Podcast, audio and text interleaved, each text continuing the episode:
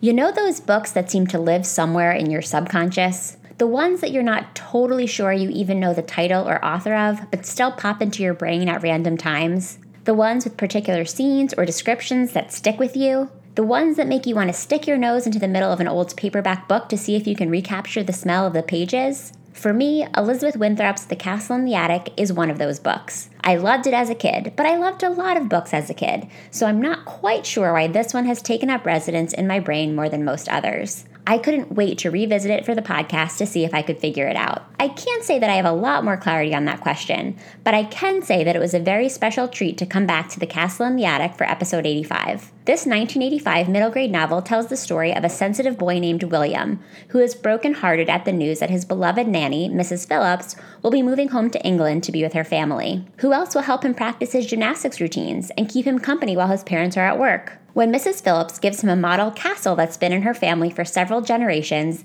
he can't just accept it as a thoughtful gift. Instead, he uses it to try to keep Mrs. Phillips from leaving. With the help of a miniaturized model knight named Sir Simon come to life, William shrinks himself and Mrs. Phillips down to the size of the castle. As you can imagine, this does not sit quite so well with his nanny, and William must go on a quest and face the evil Alistair so that he and Mrs. Phillips can go home. This is a book about learning to be independent, standing in your own power, and figuring out how you can use what's special about you for the greater good.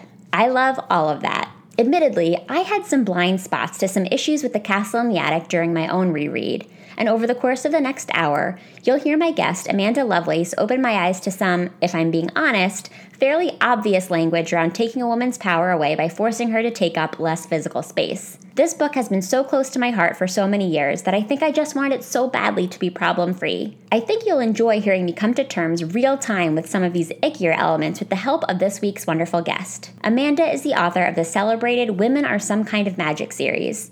She is also the two time winner of the Goodreads Choice Award for Best Poetry, as well as a USA Today and Publishers Weekly bestseller. When she isn't reading, writing, or drinking a much needed cup of coffee, you can find her casting spells from her home in a very small town on the Jersey Shore. Learn more about Amanda's work at www.amandalovelace.com and follow her on Instagram and Twitter at LadyBookMad. Follow SSR on Instagram and Twitter at SSRPod.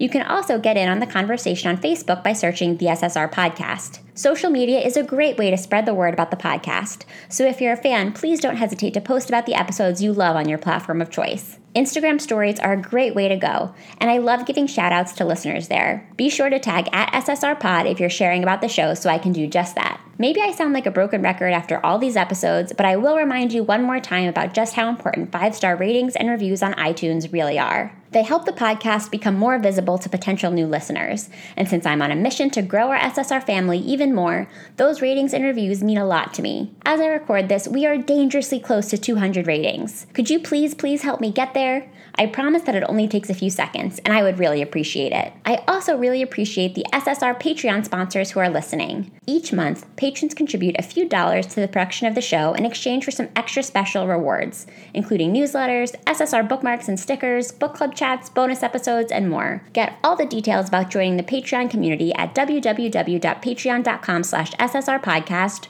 or by going to www.ssrpodcast.com and clicking support at the top of the page. One more thing before we move on to our discussion about the castle in the attic. I want to tell you about my friends at Libro FM and give you a discount code so you can get an awesome deal on their audiobooks. Libro FM lets you purchase audiobooks directly from your favorite local bookstore. Choose from more than 100,000 audiobooks, including New York Times bestsellers and recommendations from booksellers around the country. With Libro FM, you'll get the same audiobooks at the same price as the largest audiobook company out there. You know who I'm talking about but you'll be part of a much different story, one that supports the community. As always, SSR listeners can get a three month audiobook membership for the price of just one month. Go to Libro.fm, that's L I B R O.fm, and enter code SSRPod when prompted to get that deal. Now let's go to the show. Welcome to the SSR Podcast. You may recognize SSR as an elementary school era abbreviation for silent sustained reading, but if you don't, that's okay. What it stands for here is Shit She Read. Each week, we'll crack the binding on an old school read written for kids or teens and talk about it from a kind of grown up perspective. We'll obsess over heartthrobs, relive the frustrations of middle school, and say an occasional WTF to a beloved author. If we haven't met yet, I'm your host, Alli Hoff freelance writer, lifelong bookworm, and lover of anything covered in rainbow sprinkles. So find your favorite reading spot and a glass of wine. We're about to revisit some literary throwbacks right here on the SSR podcast.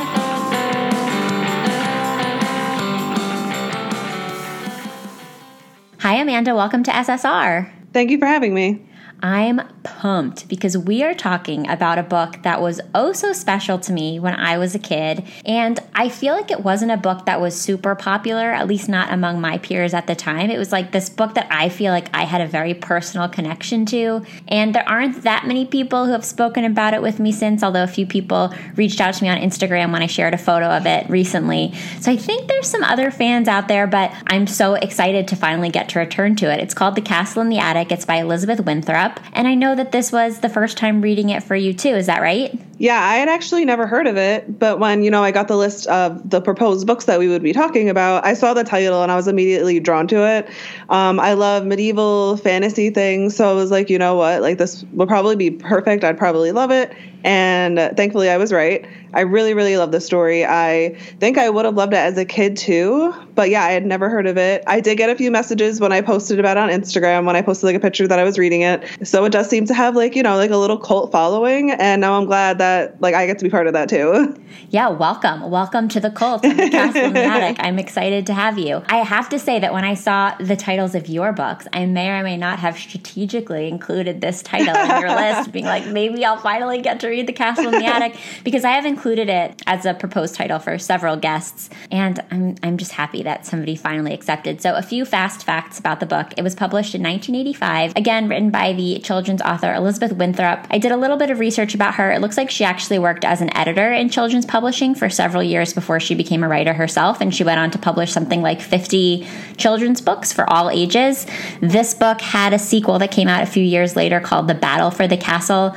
I'm not sure that I read that one, but I think I read this one more than once or twice. Like I said, I don't really know what my connection to this book was, but when I opened it again to prepare for this conversation, I had kind of like an immediate reaction to it. It was like this sensory thing. There's even on the first page a map of the castle, which I flagged, and that in itself I think is such like an artifact of growing up. Like these paperback books that we had when we were kids that had maps of important settings or like character guides. Listeners know that I love that kind of thing, and because this book was so special. I kind of freaked out the minute I even saw the map because it took me right back to that place. And I actually have a note on page one of the book, like before I'd even really gotten into it, that says, this book already makes me feel something. I was like locked in immediately. I'm not sure that there's much that could have happened to disappoint me, but I'll say ahead of time, there's not much problematic in this book, which made me feel really happy because there have been a few books that we've read for the podcast that I was convinced could not be tarnished for me, um, but had some problems. So that was a big relief. Tell me a little bit about your first impression as you were getting into the story, as you were getting to know William and Mrs. Phillips. What were your feelings as you as you got into it, and how did this book maybe compare to books that you did read as a kid? Like, did you read similar stories when you were growing up? Yeah, I was going to say that even though I had never read this book or anything, you know, there's something very familiar about even like the page texture, like that really like thick, coarse, like cheap paper. Yes. And the smell. it has that smell. Yeah, absolutely. It's like going through your school library and like picking out a book that you want to rent that week. And it definitely like again, even though I hadn't read it, it took me back to books that I had read when I was a kid, especially books where um, you sort of take ordinary rooms or objects and they're magical, like Narnia, like going through the wardrobe and entering a magical land. Instead, this time it was this miniature castle instead. So it definitely gave me like warm feelings, remembering like when I was a kid and every book I read was like the best book that I'd ever read because you totally. had nothing to compare it to. Uh-huh. I just I loved like the adventure feeling and I think I would have enjoyed it even more as a kid though now I still loved it cuz I read books that are for children like uh, picture books and I also you read like complex adult fiction. So like I just like I am a really avid reader so I just I find a piece of enjoyment in every age category possible. Well then you're the perfect candidate for an SSR guest. even happier to have you knowing that information. So, as we enter the story, we meet William, who is our main character. He's 10 years old. And right off the bat, as an adult reading this book, I, I sort of made a connection that I definitely wouldn't have made when I was a kid that there's something kind of unique about a story that is kind of like this fantasy, magical fairy tale that centers on a little boy, or at least that was unique when I was growing up. And as listeners know, because I talk about it all the time, when I look back at the books that I read as a kid, they were primarily books that were led by female main characters. And I think that's the nature of growing up in the 90s. I was always handed books that featured girls as the main character and I was I was led to those books, which is a whole conversation to be had about, you know, gender and, and gender roles and the way that kids are sort of stereotyped as readers. But when I think about the books that I read growing up, like there's this sort of like very soft quality to this story.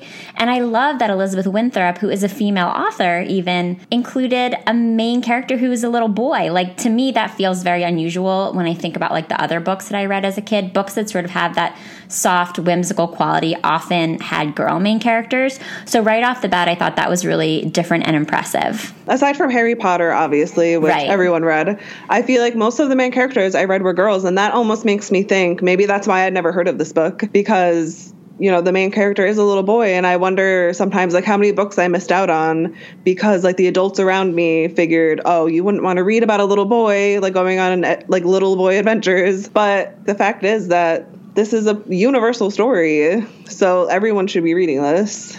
Yeah, I've read a lot of books in the last two years for the podcast that I never got the chance to read when I was growing up because my teachers and librarians wouldn't have assumed that I would enjoy them because they have boys in them. So it's sort of been a gift to get to experience all of these books as an adult. And it has made me realize that, at least at the time when I was growing up, there really was this like expectation that I would only be interested in books about girls. So as always, I think that's food for thought. But I thought that this book sort of has an interesting set of circumstances around it. And I enjoyed that a lot. It also reminded me of The Indian in the Cupboard, which I made a note we should cover on the podcast because it has some similar themes and like a similar feel, although I didn't love that book as much as this one. So, listeners, be aware that that book has officially been added to my list because this one was giving me some serious Indian in the cupboard vibes. So, we meet William. He's 10 years old. When we come upon him, he's feeling frustrated because he can't get his new gymnastics routine. And it's so relatable to any kid who's like trying to reach this new level in whatever their activity is. He can't nail his new routine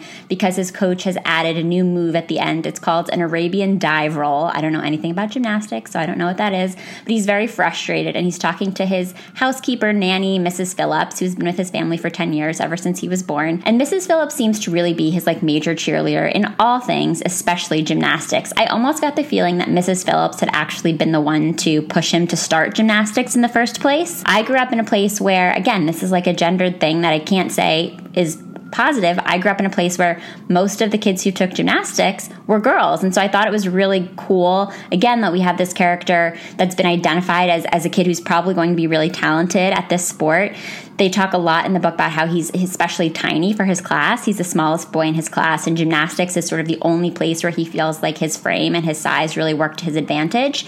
So I like to think that Mrs. Phillips like identified that this might be something that would make him feel stronger and more confident and, and push him in that direction. And she continues to be the one cheering him on. But Mrs. Phillips also gave me some Mary Poppins vibes. I don't know if you picked up on that at all, but throughout the book, I actually have a few notes in the margin that are like, is she real? Like, is she mythical? Because I really made those Mary Poppins connections. She seems to kind of have shown up in the family 10 years ago. It seems that she came from England where she has a brother, and all of a sudden she's going to be leaving William and his family to go back and live with her family, she's basically like, You're 10 years old now. You can take care of yourself, which is like, you know, debatable. But he's heartbroken. And it did bring me back to like that moment in Mary Poppins where Jane and Michael learn that Mary Poppins is going to leave. And it's just so heartbreaking for them. And, and one of the other things that Mrs. Phillips alludes to is the fact that she feels like it's time for William's relationship with his parents to change. Um, she says something to the effect that, like, maybe she and William have gotten too close and it's time for him to let his parents in a little bit. What did you make of that? I thought the relationship dynamics were really interesting, especially in terms of like things that not necessarily rubbed me the wrong way, but I look at differently now because I'm an adult. But the idea of like, yes, I know like their relationship is very complex and loving, and she's almost like a grandmother figure. But when you take a step back, she's also basically i think like a housekeeper or a babysitter or whatever her official title is so i thought the idea that he wanted to sort of keep her there and literally keep her small was something that like never left my head the entire time that i was reading and i wondered how it would be written today if it was written with like with our sort of like feminist values that are like running running rampant today. So that was just something I could not stop thinking about the entire story. But also, I did appreciate the fact that he learned from his mistakes and he learned that he cannot literally trap women into staying with him, um, which, again, I think would be written a little differently if it was written today. But I think the lesson is definitely still there, which is why I appreciate the story. If it didn't end that way, I think it would have been a very different story for how I felt about it. If Mrs. Phillips had been forced to stay small forever. So basically, what happens is William is like completely upset that she's going to leave. And so at first he tries to just like keep her two most special things, which I think there's a pin and then a picture, which she at one point had told him, like, if I die, make sure that they bury me with my pin and my picture. So he steals them. And his mom is like, just so you know, like, I think she's probably going to leave anyway. Like, good try, but no dice. And Mrs. Phillips is like, yeah, you know, I, am going to go. So I, I don't really care if I have this stuff. And her big gesture to him before she leaves is to give him this castle. It's this like beautiful replica of a castle that has been in her family for years. And when you really think about it, like super intense that she gave it to William. Like it's been in her family, I think, for four generations. I don't know that there's anything in my family that's been around for four generations. So that's so special. There's all of these like legends and rituals associated with it. He's grown up hearing her talk about it. So it's such a special gift. Um, and one of the things that she shares with him is that there's this silver knight, um, and you're not supposed to quote unquote meet the silver knight with anybody else. So she like she gives William the castle and she gives him this box with the knight and is like, wait until I leave to open the knight. So when William opens the box and sees the knight, the knight comes to life. And so there's something special about William because this has never happened before. As we mentioned, this castle has been in Mrs. Phillips' family for all of these years. Nobody else has ever met Sir Simon, who is the Silver Knight. That's what he introduces himself to William as. So, so then, as you mentioned, William is like, "Oh, I have a great idea. What if I just figure out how to make Mrs. Phillips as small as Sir Simon, and then she can't leave. I noted a couple of the the especially disconcerting quotes from William because I, I agree with you. If there's anything that didn't sit well with me about this book as an adult, it's this whole storyline because I thought it was really creepy and weird. One line that I pulled out was, "I wish I could hold her in my hands like this." He thought. Then she couldn't go away from me. Also, yeah, that's really concerning. so concerning. Um, he could make her small and keep her of course he could, with the token. Oh, this one's especially creepy. Ugh. He says, or the book says, at last he had what he had wanted all along the power to keep her with him. He must not let anything change that. And when I read those those lines, it's actually like not really consistent with William's character because I feel like so much of what's presented to us about him is that he's so soft and so gentle. And I get that kids might feel this possessiveness around adults that have taken care of them, especially because his parents are super checked out and like Mrs. Phillips seems to have been the only person that's really nurtured him, so he he really doesn't want her to go away.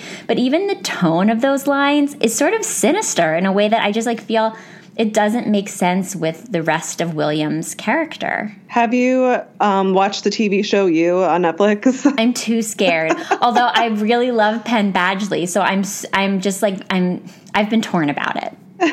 it definitely gave me those vibes, though of course like on a much lesser level.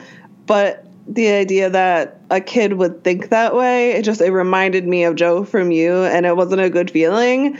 I'm just glad that those feelings got solved in a constructive way and he learned the lesson that basically this woman isn't here to serve you your whole life. But yeah, it definitely gave me those um, creepy Joe vibes. And I wonder again how it would be written today. Yeah, I, I think that it would be much different. Or if. I'm trying to think how I think that that part of it would have been written today. First of all, I will say that, like, I don't, there's something so sort of sweet and innocent about the fantasy aspect of this book. And I don't get to read a lot of new or middle grade or YA, so I'm not quite sure what the market is like. But I, there's a part of me that feels like you don't get this kind of like sweet, simple fantasy storyline anymore because I'm sure authors feel like all of this stuff has already been done. So, in right. that way, I feel like you don't get things at that caliber anymore. Everything has to be a little bit more complicated and more layered, which, you know, as we get further into literary history, you got to put more twists on stories. So, I understand that. But I do wonder how this part of it would be written. I mean, I think that William would maybe be set up as like a more sinister little boy. Like you can kind of see him being written maybe more as a brat, which he's not in this book. Like, if anything, I think he's just lonely. He definitely set up as sort of like the typical only child who just seems to want attention from like the one adult who's around. He's really good at playing by himself, but he also like always wants to have Mrs. Phillips not too far away. So I feel like maybe if it were written today, he would be, I don't know, maybe like the bratty youngest child in a family. Like I think an author might have to validate his behavior in some way by turning him into sort of a less likable character. Does yeah, that make for sure. sense? Yeah, mm-hmm. I don't know. That's that's I think how it would be, and maybe he would pull the same thing where he wants to shrink her down to size, but I, I feel like maybe there would have to be more conversation about it because it does happen pretty quickly in this book. Like he gets it into his head that this might be a solution. He talks to Sir Simon and is like, "Hey man, like, is there a way for me to make my housekeeper small too?" And Sir Simon's like, yeah, sure. Like, here's the token. We can totally make that happen. And then there's also a creepy section where Sir Simon sort of alludes to the fact that he'd really like to have a lady companion around. Yes, yes. I didn't like that at all. That made me feel oh. a little bit uncomfortable because I was like, not only are you making this woman small, and as you said, kind of like keeping her subservient to you, but you're now making her I mean, I hope not, but you're you're putting her in a situation where she could potentially be subservient to another man. Yeah, so that's just another way of like using her like emotional and now even scary to think about it physical labor like to keep her small and to keep her being useful to different people and the fact that sir simon is even though he's from basically a different time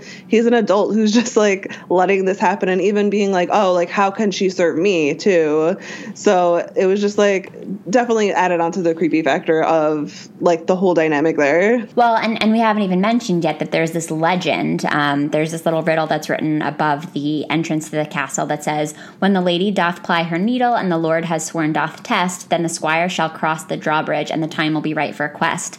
So Sir Simon also maybe sees the opportunity from the get go when he first hears about Mrs. Phillips, like, oh, maybe this could be the lady. I mean, he's a little bit more direct with William about it later on when William decides that maybe he should also make himself small to become part of all of this. Then Sir Simon is very clear about the fact that, like, yes, I think if you also become small and join us, then we can figure out what this legend is all about and actually go on the quest. But to your point, like, I'm sure that Sir Simon is thinking, okay, like, lady, check. Lord, check.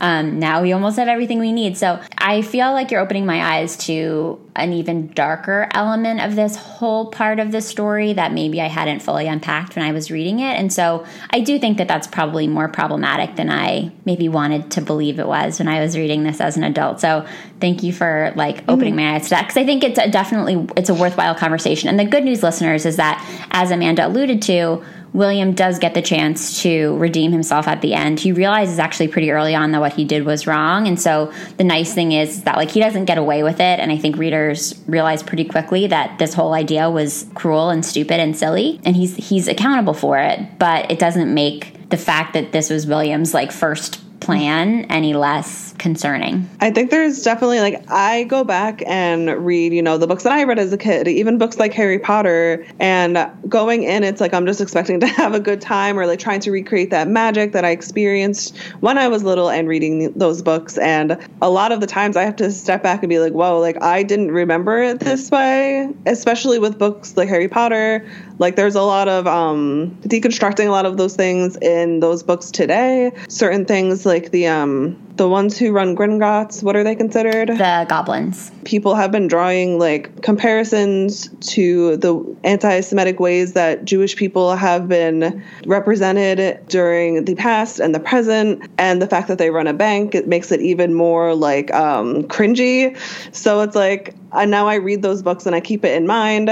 I understand that they were magic when I, like I was younger. You know, they were magical experiences, but it is also good. And I think like a good like brain exercise to sort of be able to critique the things that you love like realize that they can be problematic but they were magical to you for a reason and to sort of just like be able to have space in your brain for both of those things. Absolutely. I think that was really well said and that's so much the purpose of this podcast. And i was just thinking about the fact that when i look back on all of the books that we've talked about for the show I think it might be easier somehow for me to to identify problems in books that are not built on fantasy worlds. And I wonder what that's about because I've been pretty easily able to identify problems in books that I that I loved when I was growing up that are a little bit more realistic or kind of grounded in in a reality that feels more familiar to me. I wonder if the fact that a lot of these other books are steeped in fantasy mm, sort of clouds my judgment of it a little bit. I think for sure, yeah. It's definitely more obvious when it's like modern stories that don't have any fantasy. But when it's fantasy, I think a lot of the times even the authors don't even realize these sort of like comparisons that they're drawing to real life people and real groups. I know like as an author, like right now I'm writing a fantasy short story and I'm trying to be like extremely careful to make sure like, you know, you research everything, you make sure there's no like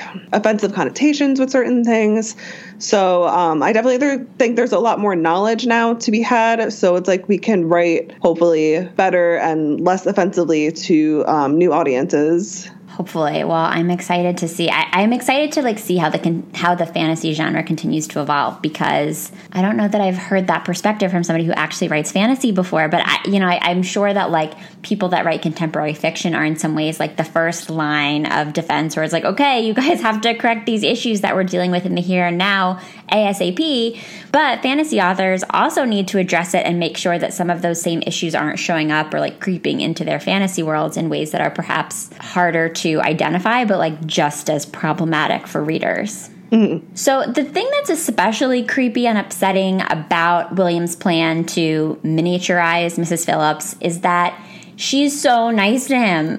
Even in their goodbye, like she's all about empowering him. And I guess that's sort of the irony is that even though he doesn't realize that he's disempowering her by making her small, all that she wants to do is build him up. So her farewell to him is remember, you will do well in life because of who you are inside here. And then she points to his heart. A brave but gentle person. Keep your toes pointed and your body tight for the back handsprings. Believe in yourself, be your own spotter. Now give me a hug and go back into the house.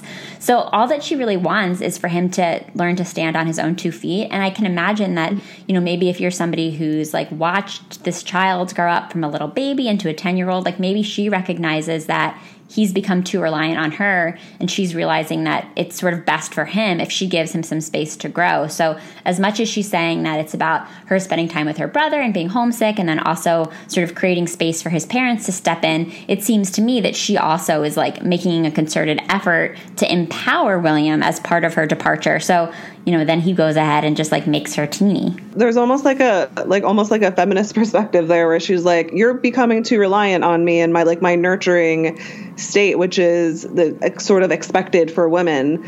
And she sees that, she recognizes it, and she's completely right because what he does for the rest of the novel just goes on to prove that he was way too dependent on her. Yeah, he definitely was way too dependent on her, which I, I think he realizes, which is nice. It's not just something that we realize as the reader. Too often, I think that children's authors are sort of shy about letting their young characters learn real lessons. And I, I feel that William actually learns the big lesson here. So, way to go, Elizabeth Winthrop. So, Sir Simon and William work together to make Mrs. Phillips small. And in a really cool move, Mrs. Phillips is pissed. She won't even be around William. He's going up to visit the castle. He's been helping Sir Simon out from the beginning by bringing him food and kind of checking in on him, making sure that he's okay. And obviously, in in the way of any ten year old, William's like, okay, great. Like now, Mrs. Phillips is small. I can go visit with her too, and it's going to be just like it used to be, except that she's little and she'll still give me advice and help me out and like tell me how to live my life. Um, but that's not exactly how it happens because Mrs. Phillips is mad. And Sir Simon kind of explains the situation to William and it's like, uh, yeah, the only way that you're really going to be able to fix this is to uh, like join us here. And William says, she wants me to be small too. And Sir Simon tells him, she wants you to know how it feels. I love that. I thought like when she would get there, it would be very like um like her being like visibly upset and things like that. But what we got was someone who was angry and depressed. It was almost like a way of her taking back her power. She was like, I'm not standing for this. But also at the same time, it was like she was so angry and depressed that she couldn't be her true self. And again, I think that's very like a like a feminist perspective, like society or like men or boys keeping you small and you're not able to be your true self. So she had like that little act of rebellion that I was like, yeah, that that I feel like that would totally be what I would do too. I feel like don't talk to me. I'll be in this in this like really tiny little stable or parlor or wherever she was. We haven't gotten to talk at all about the castle itself, and I will digress for a minute because when I was reading the actual descriptions of the castle itself, both from kind of the bird's eye view when William first receives it, and then when, spoiler alert, he is also miniaturized and is inside it, it took me right back to being like seven or eight years old. That's what I remember. Like when this book comes to me at random times in my head, I'm always like, oh yeah, what was that cool book where there's this beautiful castle and there are all the details and and oh, what was that book called? And it's The Castle in the Attic. And those descriptions have really stuck with me. It was so detailed in the way that it explained like the medieval um, architecture. So even though like this is like you know a really like short and some might say like simple book, it definitely like puts you right there. And it's like when I was little, I used to like envision being able to live in a dollhouse or a Barbie house, and it's like this lets me live those dreams in a way. Yeah, totally. I found one quote from a magazine called Teacher Link, um, and it says this book can be used effectively to teach a unit on the Middle Ages. It is a great book for teaching about the architecture of the time period with its descriptions of castles and surrounding territory. The issue of how an effective ruler should govern the country, as well as the rules which govern society, can be taught. The book also has an underlying theme of overcoming fear, so this would also be good to address. So, worth noting that this book is used in schools around the country. Um, I found that it's not not only sold over a million copies at this point, but yes, is used in curriculums all over the US. Um, and I guess, you know, it's probably a really great way to draw kids into the medieval period. I actually like loved learning about the medieval period when I was a kid. It was one of my favorite units in school. I remember once we got to actually go to a Renaissance fair on a field trip, which I feel now like I'm part of a very small group of people that's been to a Renaissance fair and I was like 9. So I I think that was also another reason that I loved The Castle in the Attic because it appealed to what I was learning about in school but also what I was loving in school. So I like that this book is used in schools and, and that it gives kids a chance to learn about things like the architecture um, and just kind of like the landscape of living in that time. So, the cool element of the magic here that Elizabeth Winthrop has introduced is that because William has decided to become small willingly, he's not going to lose any time. So, in making the choice to join Sir Simon and Mrs. Phillips in the castle, he doesn't have to deal with any of the messiness of like, my parents are going to miss me if I become a miniature version of myself and disappear for three or four days? Or what about school? Um, Sir Simon explains that because he's making the decision to do this, uh, he's just going to be able to like kind of jump back into real time when he decides to, or when he's able to, to be full size again. Um, and so I thought that was a really smart move on the part of the author, kind of removes a lot of like the logistics that she would have to work through otherwise. Mrs. Phillips, unfortunately, because she was made small against her will, uh, does not have that luxury. And so she will have lost all of that time. Bummer for Mrs. Phillips because I'm sure her brother in England was expecting her. Mm-hmm. Um, so, to your point about the feminist perspective on Mrs. Phillips, and this is something that I've only learned about as an adult and, and as somebody who's learning more about feminism and embracing feminism over the last few years, there's so much literature about this concept of like taking up space. And that's something that I did not know about when I was a kid when I read this book. Um, and I think as you and I are having this conversation, I'm becoming more and more sad about the fact that, like, without knowing it, William who I think really is a good kid, is like taking away her right to take up space. Like literally, he's taking away her right to take up yeah. space because they're tiny. I mean, the way that Sir Simon was was sort of like explaining the perspective even of, of William being able to walk from one place to another once he becomes small. When when they're figuring out the mechanics of William being shrunken down, Sir Simon is like very specific about where it needs to happen because he's like, I know it seems to you like if you become small in this certain place, it's going to be really easy easy for you to walk to the castle, but actually, once you're as small as I am, it's going to take you forever to, to actually like take that many steps. So I liked that we got a real sense of the perspective there, um, and it also gives you an appreciation for the amount of like her own personal space that's been taken away from Mrs. Phillips. Yeah, not even just her space, but by making her small and putting her in the castle, he takes away her whole life. She can only ever talk to those two people, basically. So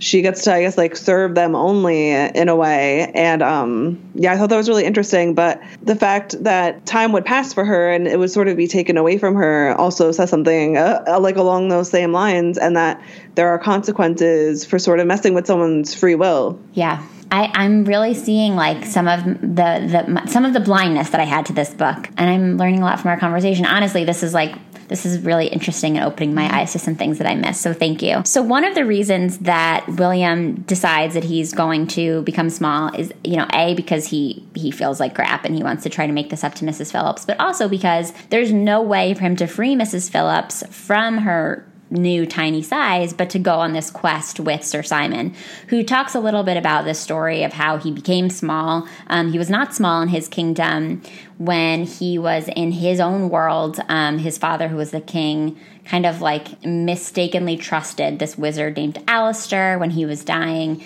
And um, that was really creepy. I mean, I won't get into the details too much, but like this whole story that Sir Simon tells about how the king like lets Alastor into their home and the rest of the family is resistant and kind of like picks up on the fact that Alastor can't be trusted, but the king is sure that it's okay. And Alastor is like kind of seems to be feeding him something that's only making him worse day in and day out. And then he gets better for a little while and then he takes a turn again. It reminded me, had some like Munchausen vibes maybe. Or yes, like, yes, exactly. I was thinking, have you seen this show, The Politician, on Netflix? I haven't, no. Okay, well, very good. It's a really good show. But that's you know sort of parallel there to like there's a grandmother who's um, slowly poisoning her granddaughter and um, telling her and everybody around her that she has leukemia or some other form of childhood cancer.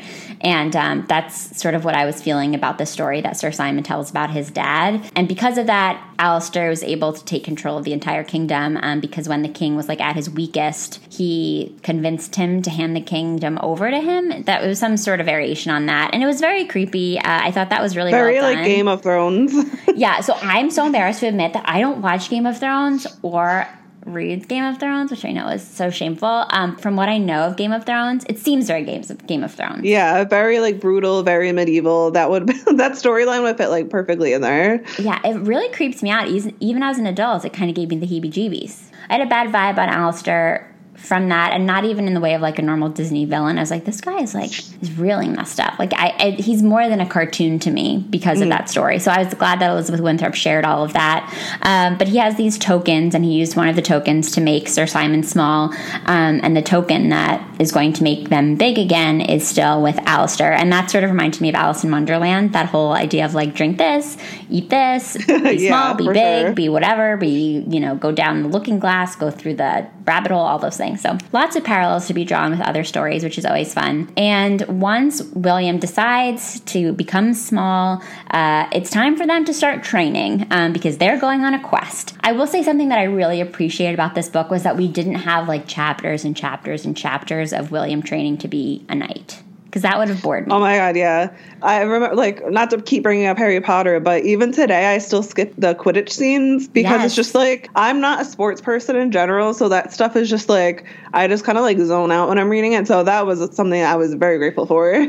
Yeah, I thought the pacing in this book in general was really good. Like I had enough of everything. I, there was nothing that I was like, you know, we could have saved a couple pages on this. I just feel like Elizabeth Winthrop kind of like knew what readers were going to be into, knew what readers weren't going to be into, and sort of like played to that really well. So I appreciated that a lot, especially because a lot of the fantasy books that I've read for the podcast, I think that you, you know, the authors can really get bogged down in logistics of these like training scenes or like apprentice scenes. So I liked that a lot. Um, but the other cool thing was that Sir Simon is doing the knight training, but Mrs. Phillips also has a role to play um, in kind of explaining that like there are other things that William's going to be able to do to play a role in the quest. So I pulled out a couple of quotes from her. Um, don't worry, guys, they've pretty much made up. Uh, he admits that he's wrong. So I'll say that first. He says, I know I made a mistake. Um, I have to go back with Sir Simon and find the other half of the token. That's going to set us free. So he's really trying to be accountable to Mrs. Phillips. Sir Simon says, No matter what else happens, my boy, nothing shall erase this. You are a courageous person, a squire with the heart and soul of a knight. So William's pretty much back in everybody's good graces. Good job, William. Um, and Mrs. Phillips is once again helping him because she just can't help herself. She's primarily helping him brush up on his gymnastics. So she says things like, You will never be able to defeat the wizard with brute strength. Let Sir Simon challenge him openly if he wants to. You will have to depend on your brain, your footwork, and the sense of space you have developed as a gymnast. I don't know which of those weapons you will need to use, but all of them must be sharpened just as Sir Simon sharpens his own dagger. Another one, and whatever happens, you must remember one thing that you have the weapons you need, the heart and soul of a knight in the body of a squire. No other weapon will ever serve you as well as that knowledge. So I thought it was really cool that like we're getting these very explicit statements about the fact that like William's sort of existing traits and tendencies and abilities are going to give him strength that maybe Sir Simon himself doesn't have, um, and that he might be able to contribute to this journey and this quest in his own way because I think that that generally what this book does really well is like I like the depiction of masculinity for the most part. Um, I like that William is like a different kind of boy hero, or at least a different kind of boy hero than what we were reading in the 90s. And the fact that that he has these like kind of different takes on strength and confidence and power, um, and that he already has those within him is really special and sets this book apart. I, th- I think. Yeah, I really appreciated how they showed him as like getting over his fears and becoming strong, but at the same time, you have a depiction of a little boy that I don't think I ever grew up with, which was like doing gymnastics and things, and no one made comments about that or like said anything like stereotypical or mean about it. I really just appreciated the sort of like contrast about having it all. Like, yes, you can be a gymnast boy, and yes, you can like basically help save the world. Which, yeah, I really don't get enough. I don't think we even get enough of that today. No, I think you know, I think we're moving in that direction. Luckily, that's definitely sure. like sort of the the pressure that kid authors and creators in general are rightfully feeling to sort of broaden the depictions of masculinity that are acceptable and welcomed by readers and viewers and, and consumers of all pop culture and media. But I feel like this book was sort of like a leader in that, right? And William is definitely like mm-hmm. a different kind of boy than than kids were reading about when I was growing up. So that was neat. And I thought that his dad also played into that. Like, yes, his dad is disengaged, and we don't get that much from him but when we have moments with his dad, they're really positive and he's very affirming of the kind of kid that William is. He's not trying to get him to be somebody that he's not. I think all too often in books in the 90s, especially, or even in the early aughts, it's like we get these boy characters that are maybe, you know, a little bit out of the norm in terms of what was expected by society of like a boy um, and maybe you would have a dad or some other character trying to change him or push him and that wasn't part of the conversation in this book at all there was really no tension whatsoever about what it meant for william to like be a boy or like be masculine nobody was pushing him to be somebody he wasn't. There was even a scene where his dad gives him chopsticks and a wok as a, as an early birthday present because now that Mrs. Phillips is leaving, the parents are actually going to have to cook for William they're not going to have a housekeeper anymore. And William says most fathers give their sons footballs. And dad says, Well, I'm not most fathers and you're not most sons. it's a wok, a special pan for stir frying Chinese food. We can pick out the recipes the night before and I'll buy the food on the way home from the office. And it would have been so easy for Elizabeth Winthrop to be like, You know what? Like, maybe he should just give him a football and like we'll create that tension. But it was so unnecessary because pretty much everybody around William is embracing him for who he is, including Sir Simon. Like, there's not even any pressure from Sir Simon to toughen up. Again, it would have been all too easy for Elizabeth Winthrop to be like, okay, Mrs. Phillips is going to affirm him and make him feel like he already has all the tools, and Sir Simon is going to try to like make him realize that he has to be more aggressive or more of a fighter. And there was none of that, which I thought was really neat. I think, like, I can't even imagine how affirming that is, especially for little boys reading this book, to not feel pressured by any of like the older male characters to sort of conform to their idea of masculinity, which is like like I even, it was even inspiring to me. So I can't imagine how it is to grow up with this kind of book and to sort of have that affirm that you could be whoever you want to be and still save the world. And William really does get to be the leader in this quest. Um, mm-hmm. After he and Sir Simon set off, of course, Mrs. Phillips is home like stitching something, which I didn't love. It's like there she is with her needlework. Uh, come on. Hmm. She deserves more than that. Even even with my rose colored glasses about this book, in the moment I was like, ugh, let her do something else. Um, so Sir Simon and William set off. The one thing that I was like raising my eyebrows about, I was like, oh, so there's this whole other world now outside the castle. Like, how did they get here?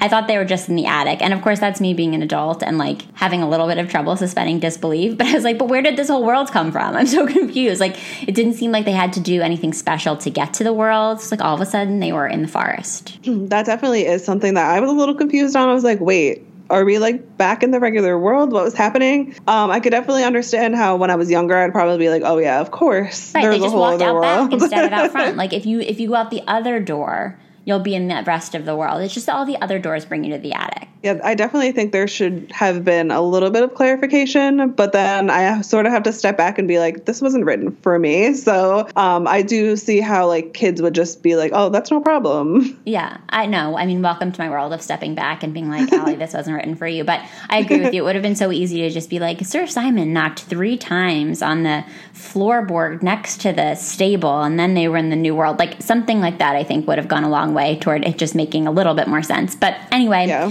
They're walking through the forest, and Sir Simon is like, William, you're going to be distracted by apparitions, but don't fall prey to them. Like, let's stay focused on our destination, and we're going to the castle, and just like, don't be fooled. Um, and of course, Sir Simon is one that that's fooled. He's fooled by an apparition of his horse, Moonlight, and he like follows it, and all of a sudden, William's alone. But to his credit, he gets through the forest all by himself. He is his own hero, which I really appreciate. Um, and again, like he's kind of doing it his own way. He's playing his recorder, he's doing cartwheels, he's figuring out how to self soothe, which is, I think, a huge deal um, and something that I'm still working on. But like when he gets stressed out, he pulls out his recorder and like that helps him calm down. He's figuring out ways to like make this work for him and he's like making this his story, which I think is like one of my favorite parts about it. Like he's sort of the star of it um, in a way that maybe you wouldn't expect. And it definitely proved that, you know, he was alone and he could make it. So he could also make it without Mrs. Phillips. I mean, I don't think I'd recommend a was he 10 years old thinking that he's going to brave it for the rest of his life, but it does prove that he has some sort of independence and he shouldn't be scared of the world without Mrs. Phillips because he's perfectly capable uh, again, like of things like finding like soothing ways to calm down and pass time. Um, he can do this. At first, I thought the lesson was going to be something about how, like, he would have to learn to rely on his own imagination without Mrs. Phillips and how that would be okay. Like, earlier in the book, I was like, okay, the author's trying to show that, like, you know, without Mrs. Phillips to sort of guide his play and be his friend, he's going to have access to these fantasy worlds, like the one he's going to create for himself in the castle, and he's going to be just fine. But like you said, the lesson actually ends up being that it's not really about retreating to a fantasy world. It's just kind of like standing in your own power, no matter where you are, and figuring out how to like fend for yourself. Yeah, for sure.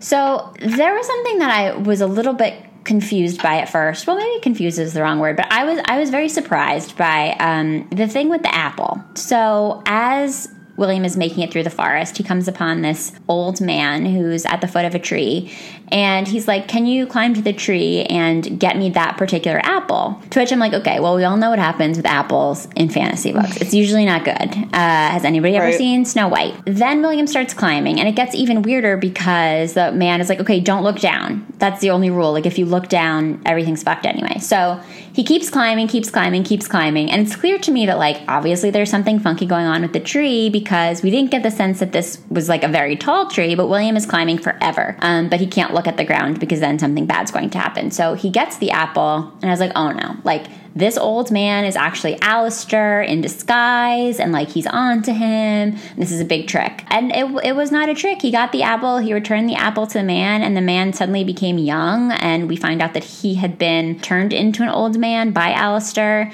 And I, I will say that I did not like the fact that like that spell implies that there's like some inherent problem with being old. Like, why is that a spell that like, oh, it's I'm gonna make you old? That that's not really. It shouldn't be presented as this scary negative thing. I think that sort of like breeds in kids like a fear of older people, which I'll say I had. Like, I did not grow up feeling very comfortable around the elderly, and I wonder if it's because in fantasy books like this and in movies, it's like, oh, you know, sometimes people get these spells put on them and then they become really old and that's terrible. Yeah, it's definitely a bit of ageism there, which I'm not sure the author like meant to do or anything. I agree. I mean, that's just like But- a trope that she played into. So Yeah, I agree. Like when I remember being little and being scared of old people, and I think um, subconsciously, and I didn't realize it then, it is like the fear of the adventure ending and dying. And dying is not something that kids can really wrap their heads around at a certain age. So I understand like the fear of that.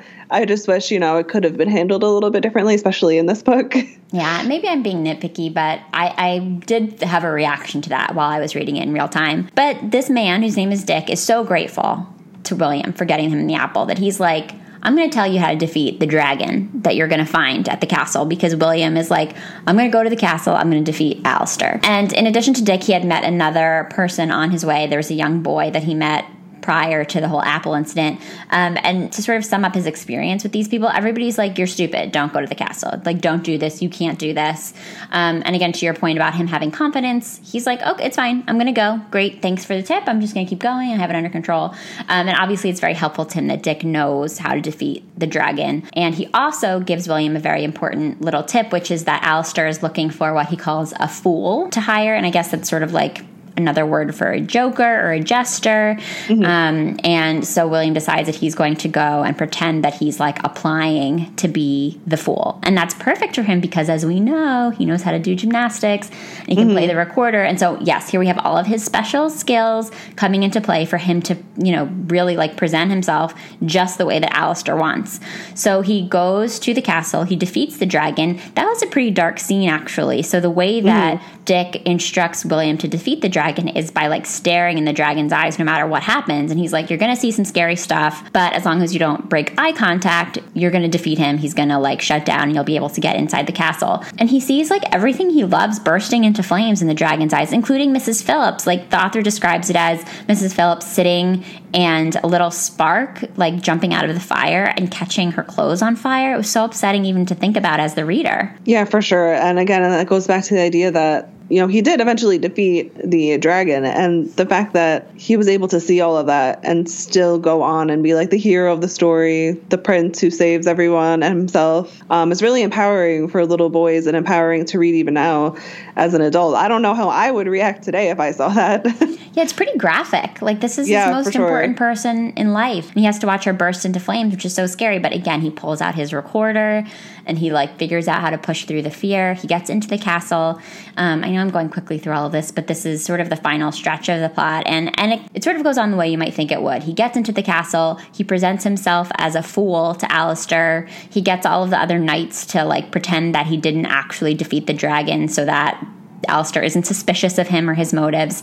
Um, and he like hangs around with Alastor for a little bit. He like does some cartwheels. He plays the recorder. Um, he kind of tries to like get a lay of the land in terms of what he's going to have to do to defeat him. Um, and we do find out that Alastor has captured Sir Simon, um, as well as the young boy that William had met on his way from the forest to the castle because Alastor actually thought that that boy was the one who like fulfilled the legend that was in the, the castle in the attic. So Alastor's like, great, like I'm good. I got Sir Simon, I got the little boy. Nobody's gonna defeat me now. Um, but obviously William does defeat him. Um, and he does it in like I think a really William sort of way. He he gets the token, but there's also this mirror element to this final battle, and that reminded me of the mirror of Erised from yes, Harry Potter. Obviously, absolutely. I wonder if maybe J.K. Rowling was influenced at all by that because it feels very like reminiscent of that. The mirror shows you like what's really inside you, and when Alastor turns the mirror on William, trying to destroy him, William is not destroyed by it. William is sort of comfortable with who he is. The book says it no longer scared him, it showed him only what he already knew. With every forward stride that William made, the wizard retreated until he was trapped in a corner of the room, his eyes wide, his mouth open, and waiting for a scream that never came. William reached out and snatched the mirror, turning it on Alastor. So William like can't be defeated by this sort of act of coming face to face with himself. He's already been through all of this turmoil and all of these internal battles. Um, and it's Alastor who's really going to be brought to his knees by this mirror. But William doesn't want to torture Alastor. Calendar, who is this nurse um, who raised Sir Simon, really wants to destroy Alastor using the mirror. But William's like, I don't want to do that. There has to be a better way for us to bring him down. So in the end, Sir Simon gets to come back to life. They turn Alastor into lead, miniaturize him. They get the token back so that everybody can go back to normal size who wants to go back to normal size.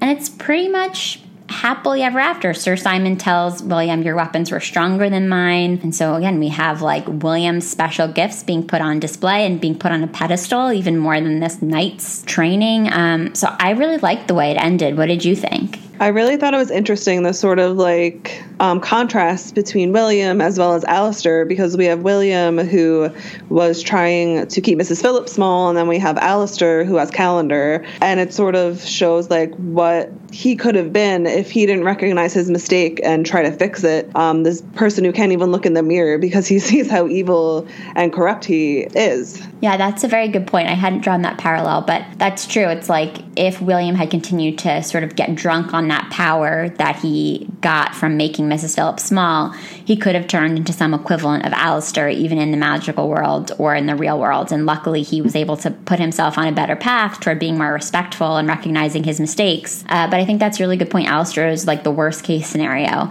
And uh, William is hailed as a hero. They basically are like, you can be our leader, but predictably, he wants to go home. And so he sort of hands the kingdom back to Sir Simon, and he and Mrs. Phillips are able to just go back to home, wherever home might be. I actually don't even know where they live or even like exactly what the time period was. I was curious about that. Not that it matters, but I was like, is it supposed to be 80s or maybe a little bit before? In spite of William's efforts, Mrs. Phillips is going to go home. They've been through mm. all of this.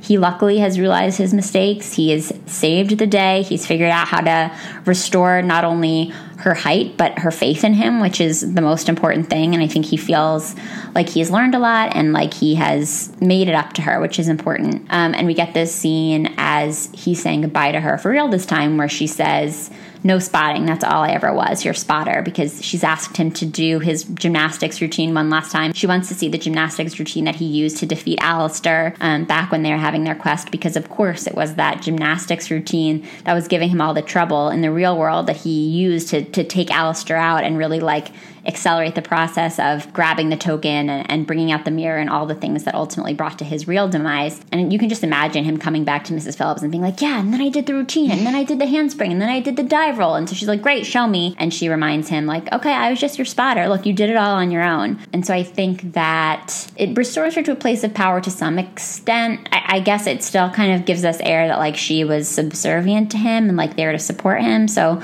I don't know, maybe there was a better way for her to have a send off off, but at least she's able to show him that like he doesn't really need her and it's time for him to like figure him, his own stuff out. I also wonder about how she was so willing to forgive someone who did that. Like Do I don't know if I could forgive kid, someone that. Like even though he was 10? I think I would still hold a little bit of a grudge.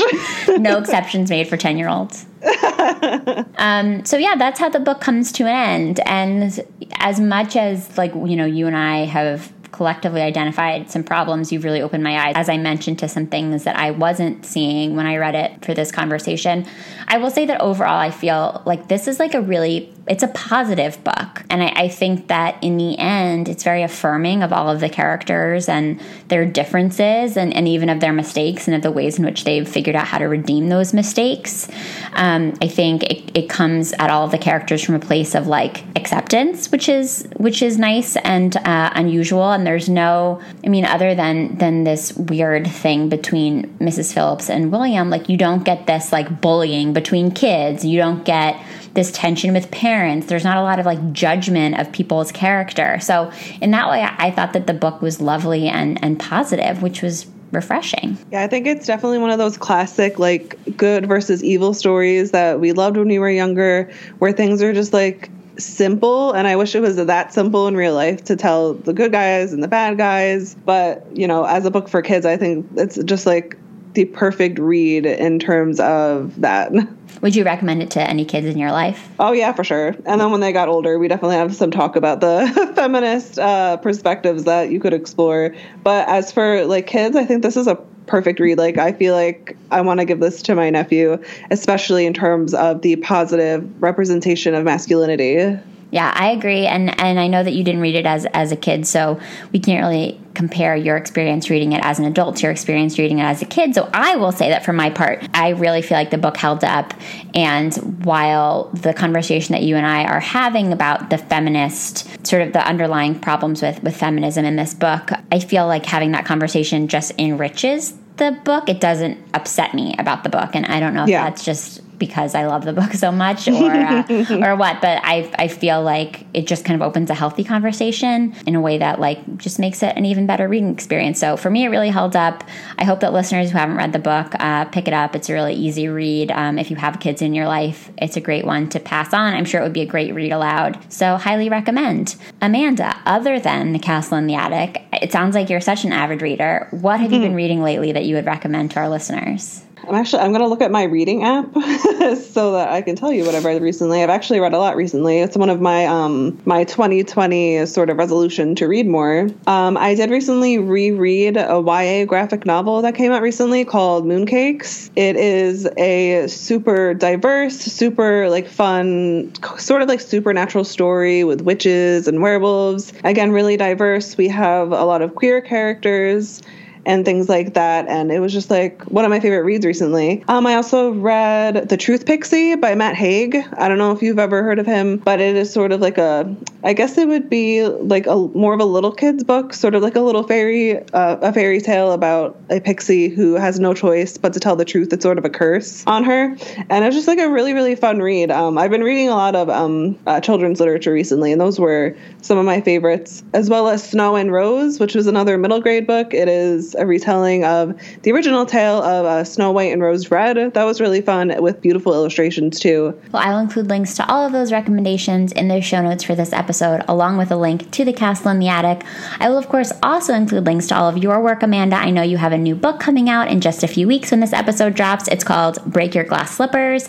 I understand that it's the first installment in a new series called You Are Your Own Fairy Tale, which is a companion to your other series, Women Are Some Kind of Magic. Yes, that's right. Yeah, it's sort of the first series, Women Are Some Kind of Magic, is more about me and my experience in the world, especially as a woman who has had to endure things like child abuse and sexual abuse. Whereas this new series is sort of my modern take on very specific like the first one is about Cinderella like certain characters from our favorite fairy tales and how they would navigate today's world, especially given how much more aware we are and how we have more like feminist values and things like that. So that's the sort of direction I'm taking this specific series in. Of course, there are my a few of my own experiences in those books. Um, it's sort of more about like the I guess female experience with specific characters that we all recognize and love. Well, I love the titles in the Women Are Some Kind of Magic series. The Mermaid's Voice returns in this one. The princess saves herself in this one. The witch doesn't burn in this one. I love them. I have to check them out myself. And like I said, I'll include links to all of them in the show notes for this episode so that our listeners can also pick up a copy. Amanda, thank you so much for joining us on this episode and for reading The Castle in the Attic. It was a fun walk down memory lane. No, thank you for having me. It was a really, really fun read and really got me thinking. Great. Well, thank you. Bye. Bye.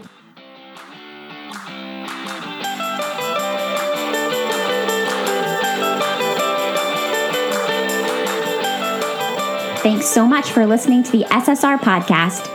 Check out our website at www.ssrpodcast.com for show notes and other information. And be sure to connect with us on social media for updates on upcoming episodes, behind the scenes inside scoop, and some good old fashioned book talk.